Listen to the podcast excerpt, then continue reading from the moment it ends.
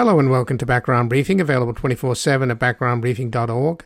I'm Ian Masters, and today we'll examine a number of stories and issues in the news. We'll begin and explore the connections made between the far right militias and Trump's call on January the 6th for the mob to march on the Capitol and fight like hell that were made in the first hearings of the House Select Committee on Thursday, and speak with Joseph Lowndes, a professor of political science at the University of Oregon and an expert on conservatism, social movements, the GOP, race, and elections. He is the author of From the New Deal to the New Right Race and the Southern Origins of Modern Conservatism, and co author of Producers, Parasites, Patriots, Race, and the New Right Wing Politics of Precarity. He has an article at the Washington Post, the homegrown version of replacement theory adopted by the GOP, and we'll discuss his article at joelowndes.org, Enrico Tarrio's Winter Palace, and how Fox News in counter programming against all the other networks carrying Thursday's hearing, did not take commercial breaks so as to keep their audience insulated from the truth. Then we'll look into what might emerge from the next hearing on Monday evening, which will investigate Trump's seven point plan for his coup against American democracy and look into whether the activities in the Willard Hotel War Room were coordinated with the Proud Boys and the Oath Keepers. Joining us is Shane Burley, writer and filmmaker based in Portland, Oregon. He's the author of Fascism Today What It Is and How to End It, and Why We Fight Essays on Fascism, Resistance, and Surviving the Apocalypse. And his work has appeared in Al Jazeera, The Baffler, Jacobin, In These Times, and other publications. And he has an article at Real News Abortion Funds, Telehealth Care, Biohack Medicines, Crisis Planning for Post Roe America. Then finally, with Putin claiming the mantle of Peter the Great and calling on an historic quest, quote, to return and fortify Russia's lost lands, we will speak with Stephen Wertheim, a senior fellow in the American Statecraft Program at the Carnegie Endowment for International Peace. He's the author of Tomorrow, The World, The Birth of U.S. Global Supremacy in World War II, and we will discuss his article at The Atlantic, The One Key Word Biden needs to invoke on Ukraine. He should call it a fight not for democracy, but for sovereignty.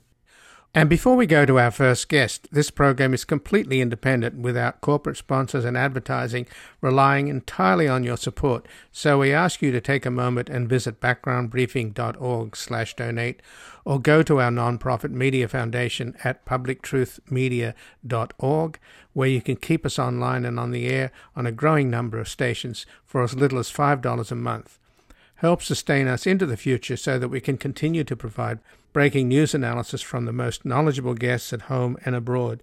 And we've made it easier for you to donate simply by credit card at backgroundbriefing.org slash donate, where your tax-deductible contributions make this program possible. And joining us now, Joseph Lowndes, who's a professor of political science at the University of Oregon and an expert on conservatism, social movements, the GOP, race, and elections. He's the author of From the New Deal to the New Right Race and the Southern Origins of Modern Conservatism, and the co author of Producers, Parasites, Patriots, Race, and the New Right Wing Politics of Precarity. And he has an article at joelowndes.org, Enrico Tarrio's Winter Palace and an article at the Washington Post, the homegrown version of replacement theory adopted by the GOP. Welcome to Background Briefing, Joseph Lowndes. Thanks for having me, Ian.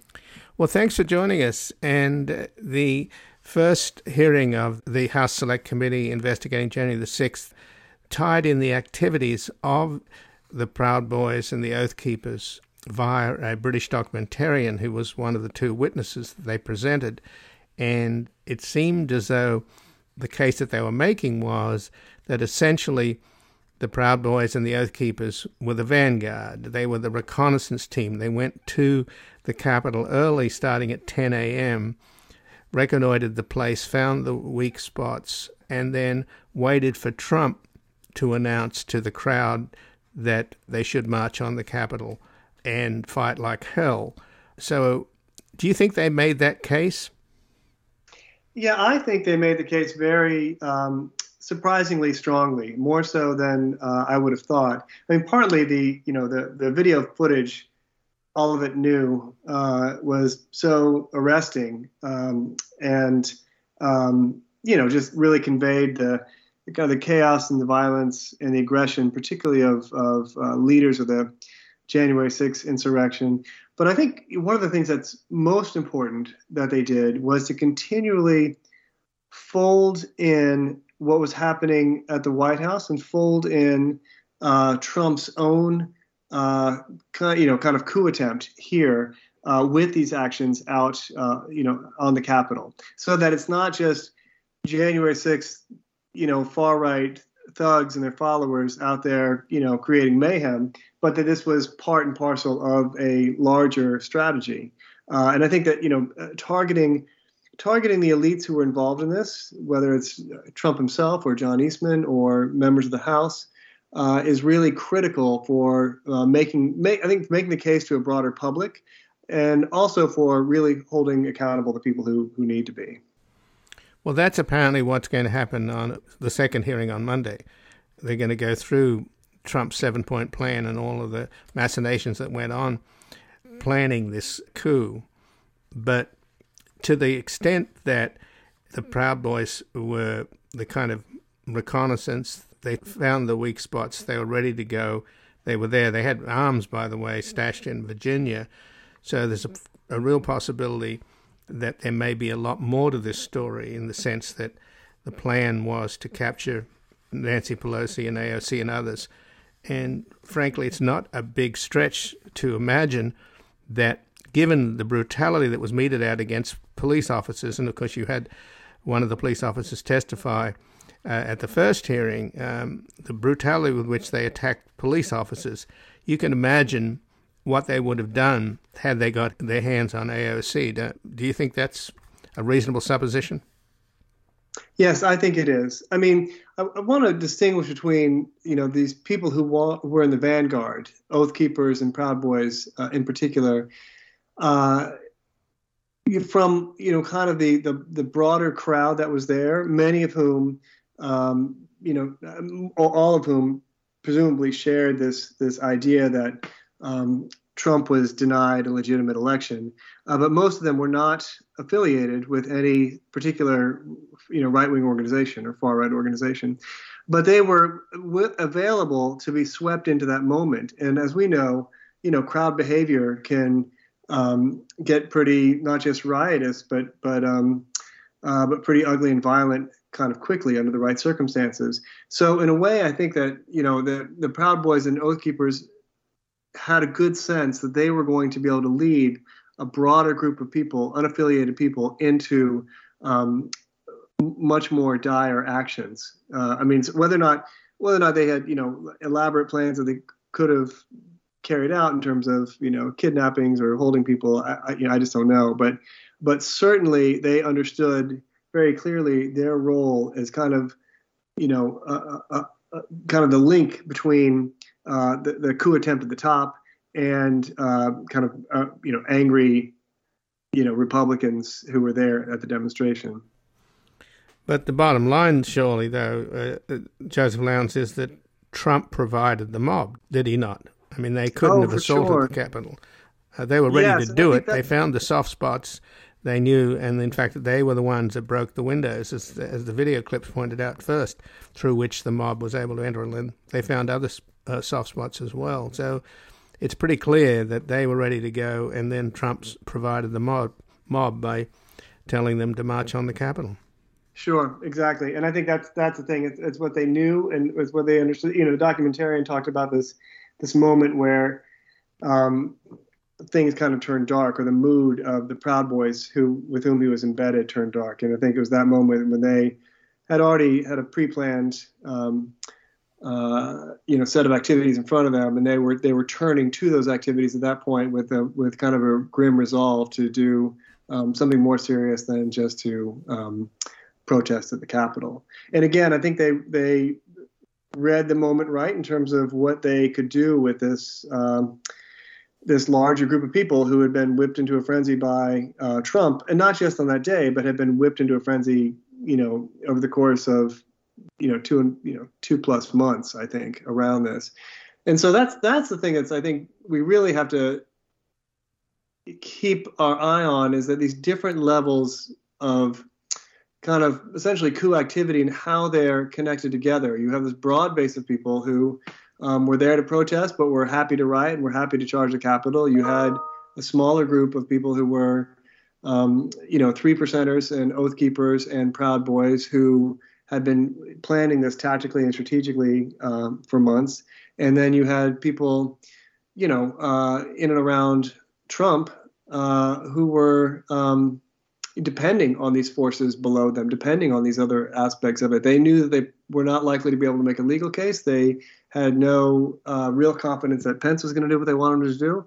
And so they had to be ready for uh, and hope that they could uh, really depend on on this activity at the Capitol to at least at least bring the certification to a halt. What they plan to do after that is unclear. And again, I'm speaking with Joseph Lowndes, who's a professor of political science at the University of Oregon and an expert on conservatism, social movements, the GOP, race, and elections. He's the author of From the New Deal to the New Right Race and the Southern Origins of Modern Conservatism, and the co author of Producers, Parasites, Patriots Race and the New Right Wing Politics of Precarity. And he has an article at joelowndes.org, Enrico Tarrio's Winter Palace and an article at the Washington Post, the homegrown version of replacement theory adopted by the GOP. So let's talk a little bit about the Winter Palace in terms of Enrico Tarrio, who's the son of a Cuban immigrants who fled the Castro regime, and he was the one that you say repeatedly exhorted his comrades to storm the Winter Palace.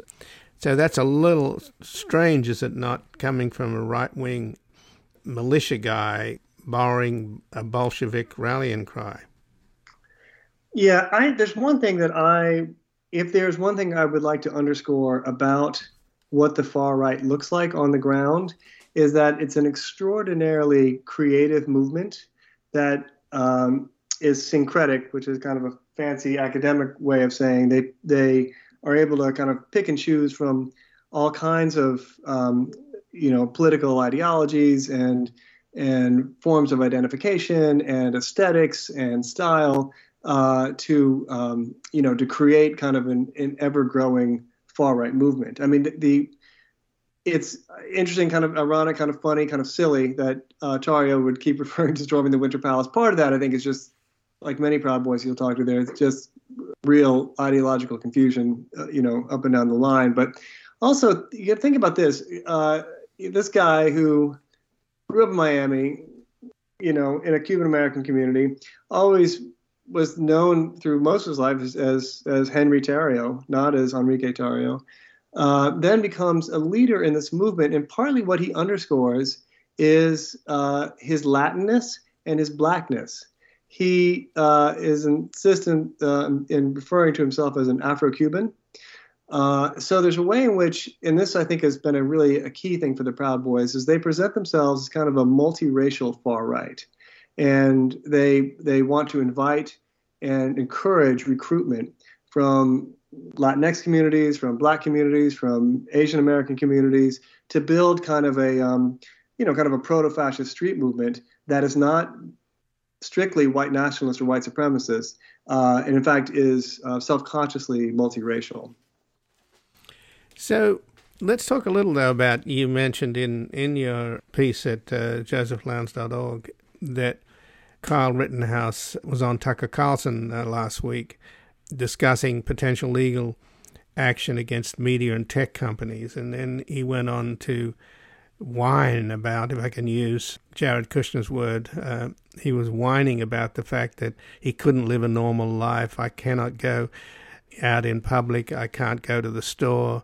Doing basic things like taking my dog to the dog park is difficult. So, just to touch on Fox News, who ref- who refused to cover the hearings, what they did instead was they kept their audience completely sealed in the bubble of delusion that they maintain, and to do so, they didn't take any ads for the entire period that uh, Thursday's first hearing went on for what was two over two hours. So that was pretty extraordinary that that they took a financial hit in order to keep their people watching their version of reality, which had nothing to do with what was happening on Capitol Hill, but they did have on another screen what was happening on Capitol Hill. And whenever anything in the hearing room touched on the brutality and showed the clips, for example, that the British documentarian had provided, they cut away from that.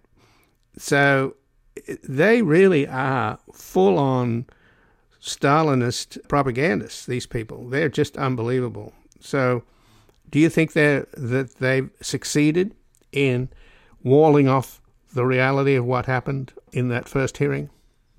What I would say is they um, they succeeded in continuing the walling off. Uh, I think you know we have a, an increasingly polarized um, electorate, and uh, you know people in this country who are you know on the on the right are within uh, you know live in, entirely within one framework of of what the world is and how it works. And you know I, the the narrative that gets spun there is such an alternate version of reality.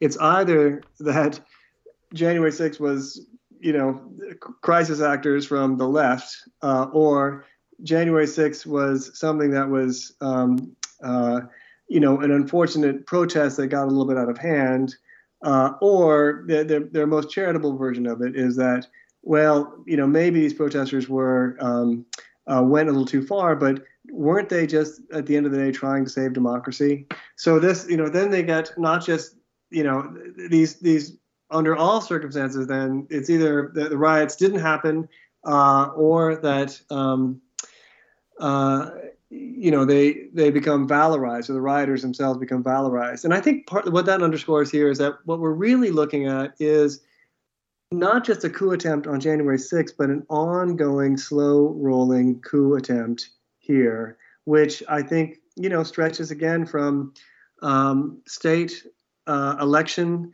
um, administrations, you know, across state state legislatures are taking control of election administration to determine the outcomes of upcoming elections uh, to um, you know that Trump's own social media platform where he continues to to you know reproduce the big lie to you know still fairly intact and organized Proud Boy organizations or three percent organizations which are active on the ground in more local and decentralized ways since January 6th, but they're there, they're there. Uh, to Kyle Rittenhouse, who uh, you know was able to be acquitted uh, in criminal court and now sees the possibility of being redeemed in civil court as well. And it's something that may happen. And so what we have then is, a, as you say, Fox News, which is, um, you know, works as the as the Pravda of the of the right and the far right, which then becomes, you know, the the um, the propaganda arm of you know this right wing coup attempt, which is again ongoing. Right. They, in other words, January the sixth was a rehearsal. They came close. They almost pulled it off, but they've really laid the groundwork to pull it off in, in November elections and then in 2024, laying again the groundwork for a return of Trump. So. I, I want uh, to say this, there's two things there that matter. I think one is it's not simply a rehearsal of that. It's if you can if you imagine uh, you know, alternate slates of electors being put forward, say in 2024. I mean, I think we're going to see some of this in 2022, but uh, or in the fall. Um, but um, alternate slates of electors being put forth by a House of Representatives controlled by the Republican Party, which will decide which electors they will choose.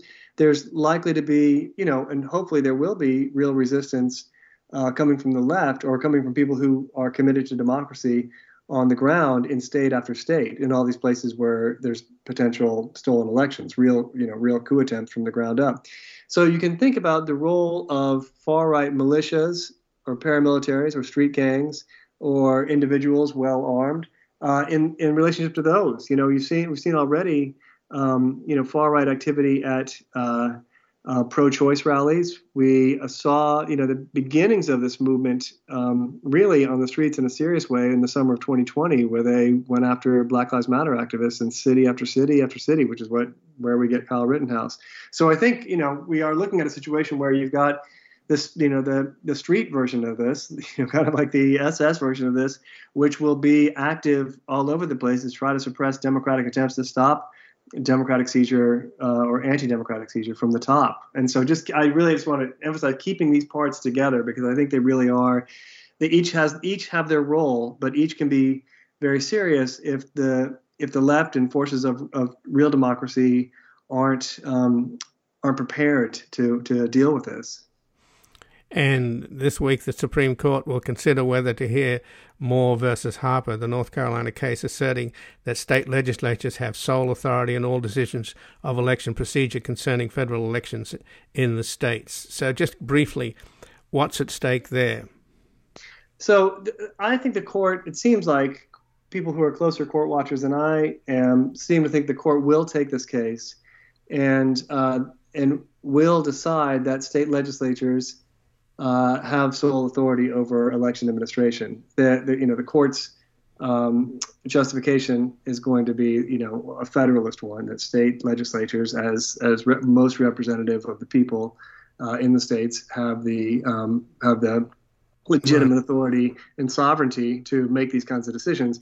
And the case itself was you know was generated by questions of, gen- of gerrymandering uh, after the census, the 2020 census. But what it will, the, the, the case will likely, the decision will likely say that um, legislatures have power to decide all aspects of election administration, which means not only that in places where, where states have already seized that ability from um, independent election administration, uh, they um, can't be challenged by state courts or uh, they can't, you know, on, on the basis of state constitutions. There could, there's sure. not there's not even authority within the states to challenge what the state legislatures might do. So you have voter suppression on the one hand, which is bad enough, and this becomes something uh, even far more grave, I think.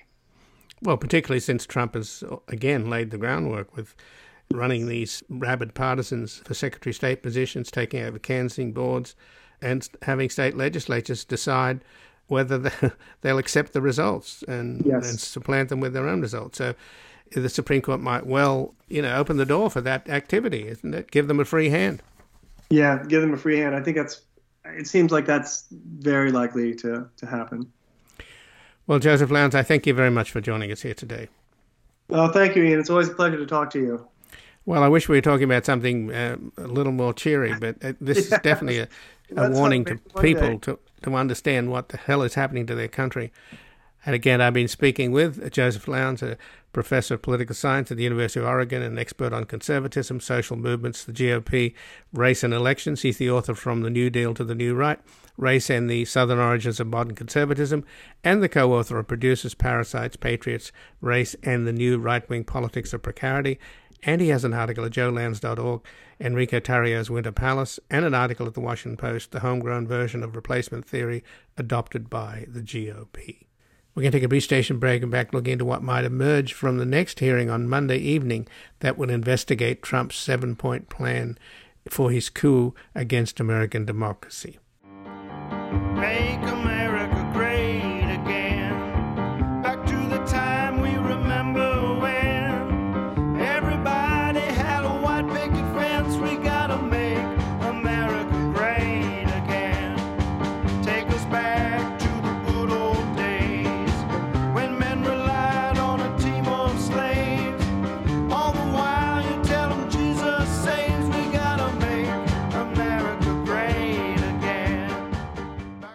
Welcome back. I'm Ian Masters, and this is Background Briefing, available 24 7 at backgroundbriefing.org. And joining us now is Shane Burley, who's a writer and filmmaker based in Portland, Oregon. He's the author of Fascism Today What It Is and How to End It, and Why We Fight Essays on Fascism, Resistance, and Surviving the Apocalypse. His work has appeared in Al Jazeera, The Baffler, Jacobin, and in, in These Times and other publications. And he has an article at Real News Abortion Funds, Telehealth Care, biohack medicines, crisis planning for post Roe America. Welcome to Background Briefing, Shane Burley. Thanks for having me on. Well, thanks for joining us. And the first of the hearings that the House Select Committee investigating January the 6th had on Thursday tried to make a case or tied in the Proud Boys and the Oath Keepers uh, to Trump's call for the mob to storm the Capitol. In other words, the Proud Boys and the Oath Keepers were kind of the pathfinders. They they reconnoitered the place early, starting at 10 a.m., found the weak spots, and then waited for Trump to mobilize the crowd, which they needed then to storm the Capitol. So on Monday, the hearing apparently is going to explore Trump's seven point plan for the coup, which I imagine will deal with a lot of the pre planning that went on in the Willard Hotel war room. So, one thing that we do know is that the day before January the 6th, Stephen Bannon on his uh, program said, strap in, I think he said, buckle up or whatever. All hell is going to break loose tomorrow.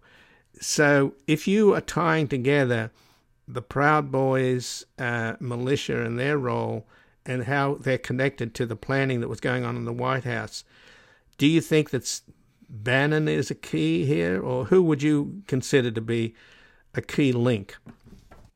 Yeah, I mean, the entire Trump movement infrastructure is a key link here. So, you know, the documentary filmmaker testimony showed that the Proud Boys engaged in a really coordinated action here, and they were responding to the demands by Trump, the public demands to come on January 6th. You know, we had the the tweet promising that it would be wild, and you had figures like Bannon who are allies with him saying the same thing. So they're getting instructions in that way.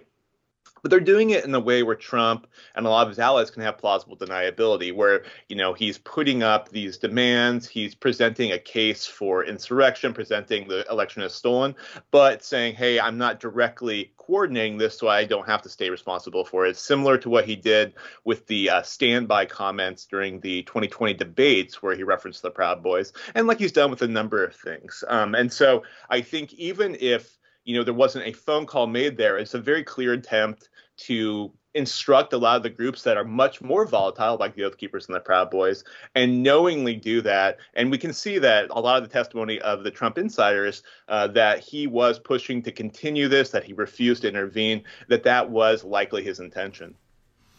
But we know that Roger Stone had meetings with uh, the Proud Boys and the Oath Keepers prior to January the 6th, and there was, a, I think, a couple of demonstrations, sort of rehearsals that went on that he was a part of. So could Roger Stone be the link between the Proud Boys and the White House and the, and the Trump White House? Yeah, absolutely. It's entirely possible. I think the Trump strategy, particularly in the 2020 election, was to throw everything at the wall and see what sticks. So, you know, it's it's calling Georgia to potentially try and push for falsified election results, or it's obstructing Congress with this. I think what's happening is that there is sort of a message happening to different parts of Trump's base about different strategies. Maybe it's mobbing the Capitol, maybe it's interfering with the secretaries of state. There's various messages that were sent out, um, I think, in an effort to really create a density of attacks on the election integrity and to see which one might actually work. So, just given the work that you've done, Shane Burley, in writing Fascism Today, what it is and how to end it, and why we fight essays on fascism, resistance, and surviving the apocalypse. Do you think that the Democrats, and particularly Biden, on, and I suppose the Select Committee as well, do you think they should frame this coup attempt as a fascist coup attempt, which, it, to my mind, it clearly was?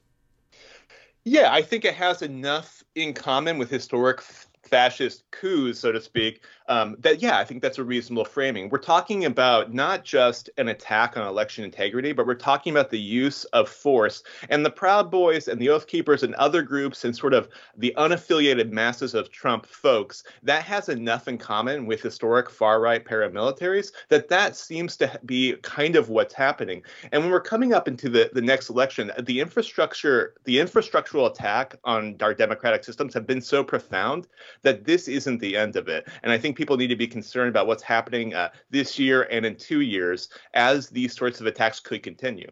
And again, I'm speaking with Shane Burley, writer and filmmaker based in Portland, Oregon. He's the author of Fascism Today What It Is and How to End It, and Why We Fight Essays on Fascism, Resistance, and Surviving the Apocalypse. And his work has appeared in Al Jazeera, The Baffler, Jacobin, In These Times, and other publications. So, how do you do this then? Because I, I don't, you know, it seems like the Republicans are fired up and Trump controls the GOP. And for example, Fox News literally sealed their viewers in the hermetic bubble of delusion throughout the. They didn't run the hearings, but what they did instead was had their alternative programming with Tucker Carlson and others, but they didn't have any advertising, so they didn't want their viewers to to switch off and be contaminated by the truth. So it's amazing what a resolute propaganda outfit they are. So they are, they have their gloves off. They're fired up. I don't see the Democrats really taking this argument to the American people in a, in a strong and assertive way by saying, "Look, this is a these people are fascists. They, this is what they did. It fits all definitions. They've laid the groundwork for a coup and for a, for you know you could argue that what happened on January the sixth was a rehearsal. They're going to get it right next time. They've laid the groundwork with voter suppression. They're going to create a one-party state. The hero is is Orban in Hungary. He's done that in Hungary. They made it clear. CPAC went there. Tucker Carlson went there.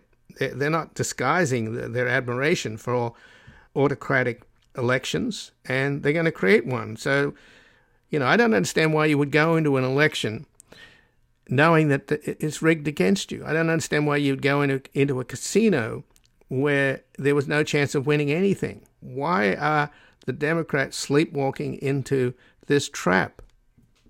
I mean, they're simply not prepared for the level of volatility that we're actually walking into. We're talking in about a 2024 election where a huge plurality of secretaries of state um, believe that the past election was uh, stolen and that they may perhaps interfere in this coming one. There's a lot of reasons to be really concerned about the next couple of election cycles, and the Democrats can take bold, decisive action to interfere on that, to say that there's such a profound attack that we have to start severing people who disbelieve um, the integrity of election results, the people that are not going to allow for a peaceful transfer of power in a democratic society. They would have to, to cut those people off, um, uh, basically kick those people out of authority seats. But what the rest of us can do is engaged in a social movement, not exactly like the Trump movement has, but in the size the Trump movement has. I mean, one of the realities around Democratic Party politics is that they have never been able to achieve big gains all on their own. They have to have social movements behind them. And that's the history of the labor's movement, the women's movement, the LGBT movement. And that's what people are going to have to do to protect democracy now. They're going to have to kind of form large protest groups, uh, large community organizations, and hold not just the Republicans accountable, but the Democrats accountable for acting as the sharp edge of maintaining democracy. That's what's going to have to happen in the next couple of years. And it's going to require lots of people all across the country who are going to refuse to let the election be stolen. Well, I guess to some extent we're seeing that over the weekend on Saturday, the demonstrations around the country in favor of, of gun safety and doing something to stop the slaughter of innocent children. And there again, isn't that a powerful message along with preserving democracy itself and you know, here we are, you know, we've been celebrating the 4th of July, we'll be celebrating, what, over 240 years of American democracy. This is something we celebrate and we tell the world that we're a leading uh, democracy, and yet we're being hollowed out before our own eyes, and we're under, it's under attack. And I don't know that you can make a case about what we're going to do about inflation. I think if you go, if you go into that territory, the Republicans are going to win for sure, and you know they're going to pound that as, throughout the rest of this um, year. So, surely, along with making the case that American democracy itself is at stake, and we won't, you won't like, you, the American people, won't like living in a one party totalitarian autocracy like Hungary, with all you have to watch is Fox News. And also add to that the reality that we are not free in this country, free from violence, free from fear. We can't send our children to school without the fear of them being slaughtered by some nutcase with a, an assault rifle. We can't go to church. We can't go to malls. There seems to be a lot of powerful arguments out there, and I just don't see them being coalesced. I see the activity, uh, which we saw over the weekend with people showing up to protest gun violence. But again, I wish they all these messages could be tied into a narrative. Yeah, I mean, what's happening right now is basically an insurrection, a progressive insurrection against this lack of control over our lives, the lack of democracy, about our lack of safety from gun violence.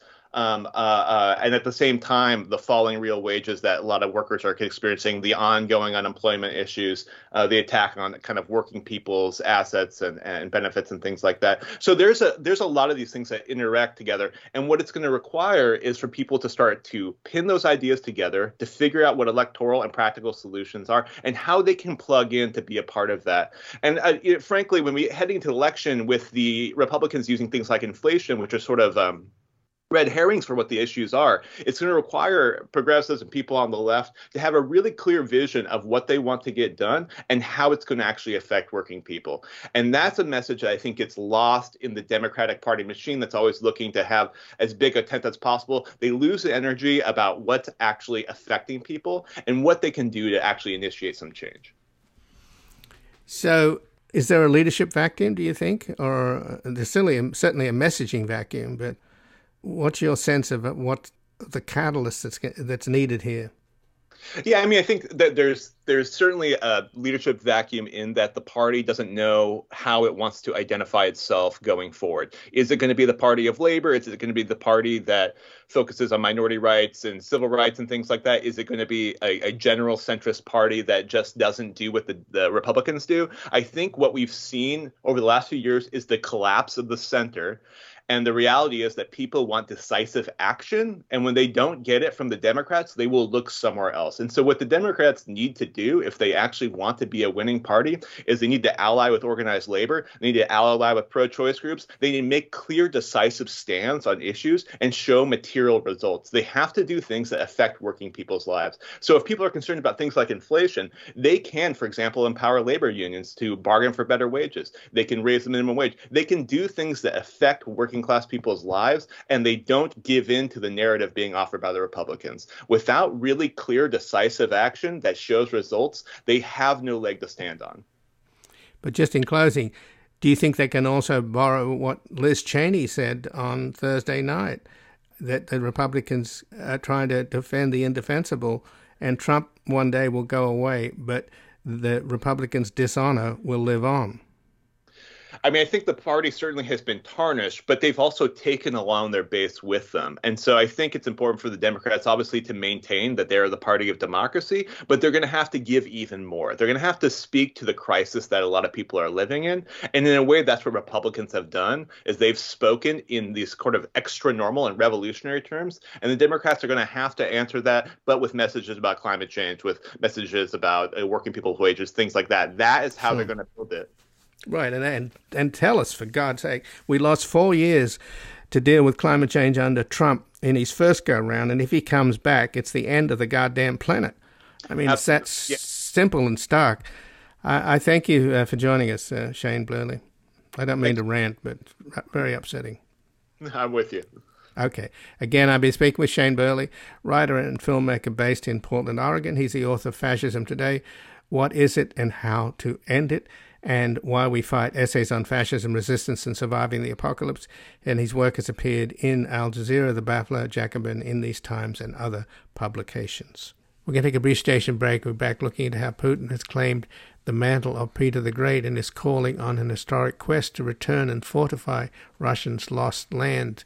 So we'll be looking into whether we should be calling the war in Ukraine not a fight for democracy, but for sovereignty.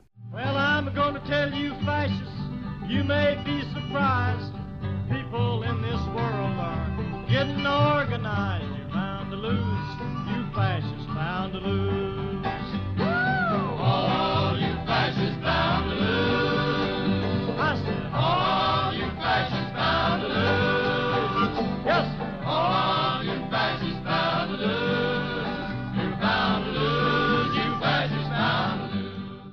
Welcome back. I'm Ian Masters, and this is Background Briefing, available 24 7 at backgroundbriefing.org.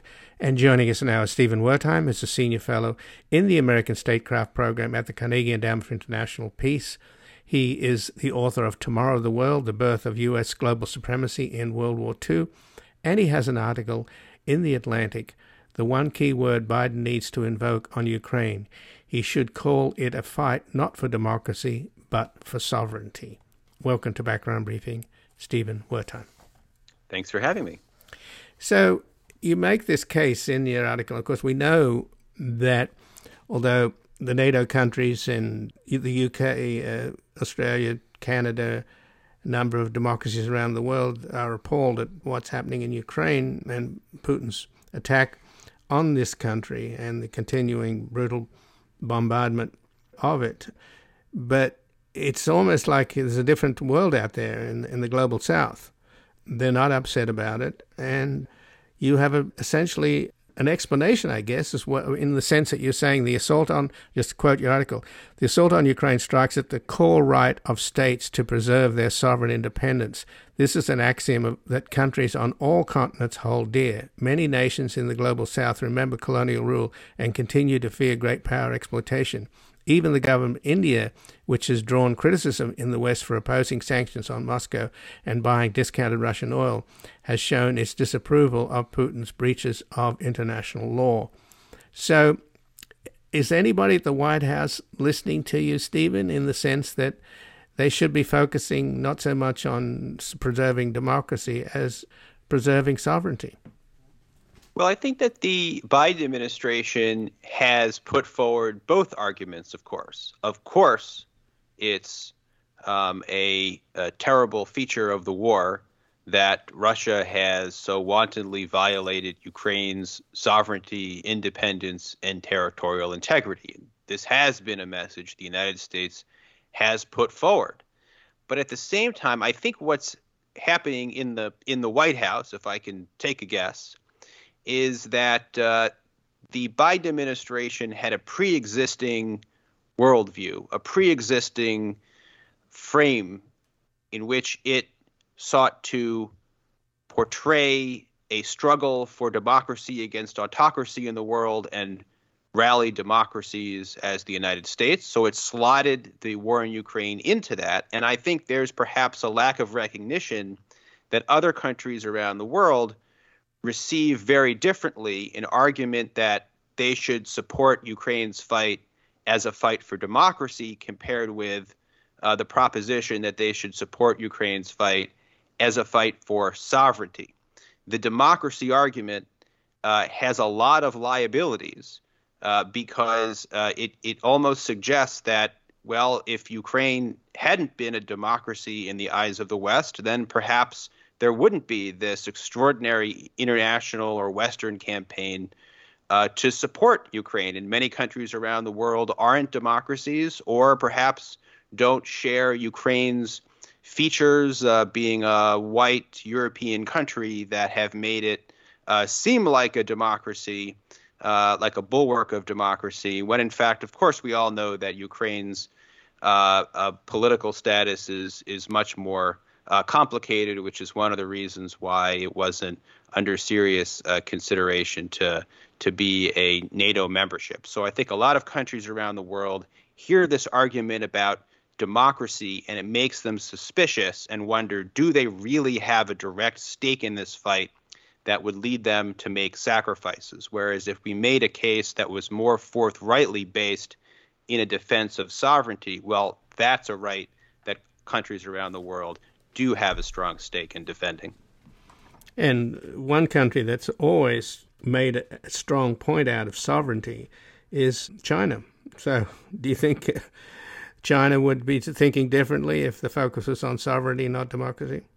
Well, I think China has its own reasons uh, to be uh, officially neutral, but effectively uh, much more aligned with Russia uh, than with Ukraine uh, and the West in the war. So I don't think that would change. But I do think, you know, the United States should be in the business of making uh, China's and Russia's hypocrisy more apparent and more difficult for them. And so if the West were to stand more on the principle of defending sovereignty than of defending democracy, then it would make uh, China's uh, twisted contortions to try to explain uh, its position uh, less appealing in, in, more of the world. So I don't think we're doing ourselves uh, any favor uh, by emphasizing democracy, even if I think we have to be realistic that that Beijing has strong self-interested reasons for its strategic alignment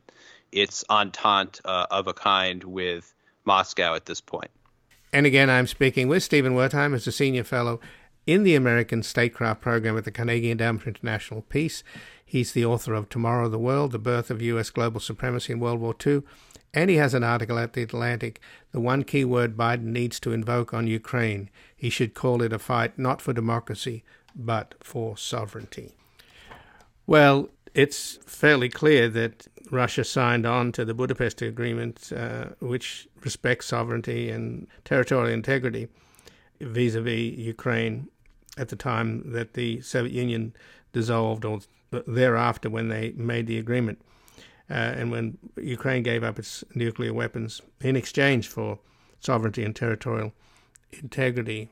So that's all clear. But what about the residue of the hubris of the neocons who got us into the Iraq War, which wasn't sanctioned by the United Nations, compared to the work that Bush Sr. had done to prepare a coalition to invade Kuwait to take it back from Saddam Hussein. So there's a huge difference there, is there not? Yeah, in the Persian Gulf War, uh, George H.W. Bush uh, had a, an essentially pro sovereignty message. Uh, the world saw uh, Saddam Hussein's forces uh, mount a cross border invasion into Kuwait. And uh, the Bush administration, the first Bush administration, uh, rallied uh, an impressive array of countries, 35 countries, to join uh, a UN coalition. At the time, it had Soviet support uh, to oust uh, Saddam's forces from Kuwait. And not only did the kind of pro sovereignty framing of that mission uh, galvanize international support, um, but it also um, implied that the mission would have a finite and achievable objective ejecting Iraqi forces, not going on to Baghdad uh, to pursue a maximalist goal of regime change, as the second Bush ended up doing. Uh, so it certainly looks better in comparison to to what um, uh, to what George W. Bush attempted. Uh, and today, I'm I'm sorry to say that in, in some ways, it's not that I think that the Biden administration is pursuing re- regime change against Vladimir Putin in Russia. Uh, I do not think that that is is an objective, but uh, by framing Ukraine's fight, you know, more in terms of democracy than in terms of sovereignty, um, it's it's a message that resembles, I think, to much of the world more the second Bush administration than the first. And remember that the second Bush administration, you know, n- not only was it not uh, trying to defend sovereignty uh, when it launched the 2003 invasion of Iraq, it was trampling on Iraqi sovereignty to mount an unjustified and illegal uh, invasion of the country in the name of spreading democracy. Uh, so that uh, that legacy remains uh, with people at home and abroad uh, and I think should only reinforce uh, the wisdom of uh, emphasizing uh, our support for a sovereign government against the territorial aggression uh, of of Russia. And we all know how that one worked out, right? I mean, in in effect, Iran was the only winner of the Iraq War. Yeah, and um, and it was a maximalist goal, and so when Biden says that the war in Ukraine is part of this larger battle for democracy against autocracy. You know, does what does that imply about how the conflict in Ukraine might end? Can it really end in a legitimate, satisfactory way in any other outcome than uh, some kind of a total victory for Ukraine and a total defeat for Russia? Um, it's it's hard to see, and it's you know implausible that Russia is going to be anything but an autocracy uh, for the foreseeable future. Sorry to say, even even if somehow there were regime change, which isn't likely either, uh, that that does not equal democracy. Uh, so, so I think the message that's sent is, you know, not just come join this coalition to beat back an act of aggression and bring about uh, a restoration of peace. The message that many are getting around the world is instead come join this kind of permanent geopolitical rivalry uh, where we're going to continue to try to isolate and, and punish uh, Russia because there isn't much Russia can can do about the nature of Russia uh, as a non-democracy, and that's not an appealing message for many around the world, especially as the uh, prices of fuel and food uh, skyrocket, uh, and we're going to see, I think, more difficulty in the global economy in the months uh, in the in the in the months ahead. What they would like to see is uh, some kind of relief and, and, and stabilization, and peace would be helpful, not an open-ended conflict. So, in terms of making your argument and getting the Biden administration to focus more on the attack on Ukraine's sovereignty as opposed to defense of a frail, nascent democracy, it seems that Putin is is actually helping to make the case for sovereignty in the sense that on Thursday, in paying tribute to Tsar Peter the Great on the 350th anniversary of his birth, Putin made this speech uh, where he uh, said that he was on an historic quest to return and fortify uh, Russia's lost lands. And this has had the effect, since he controls Russian media and, and propaganda, and they've turned on a dime uh, where, you know, up until now, it's always been that this has been a special military operation to free Ukraine from the Nazis and to stop it, NATO enlargement, etc. That's been the line, but now the line is totally changed now into, you know, we have a sacred mission to to uh, expand our lands. The former head of Russia's Russia's Duma's Defense Committee, who uh, previously served as the Deputy Defense Minister, Andrei Kartapolov, he said on on state TV, agreeing with Putin, saying, "Yes, we will restore and fortify. The world has changed. The period of American colonialism has come to an end, and will and will never return.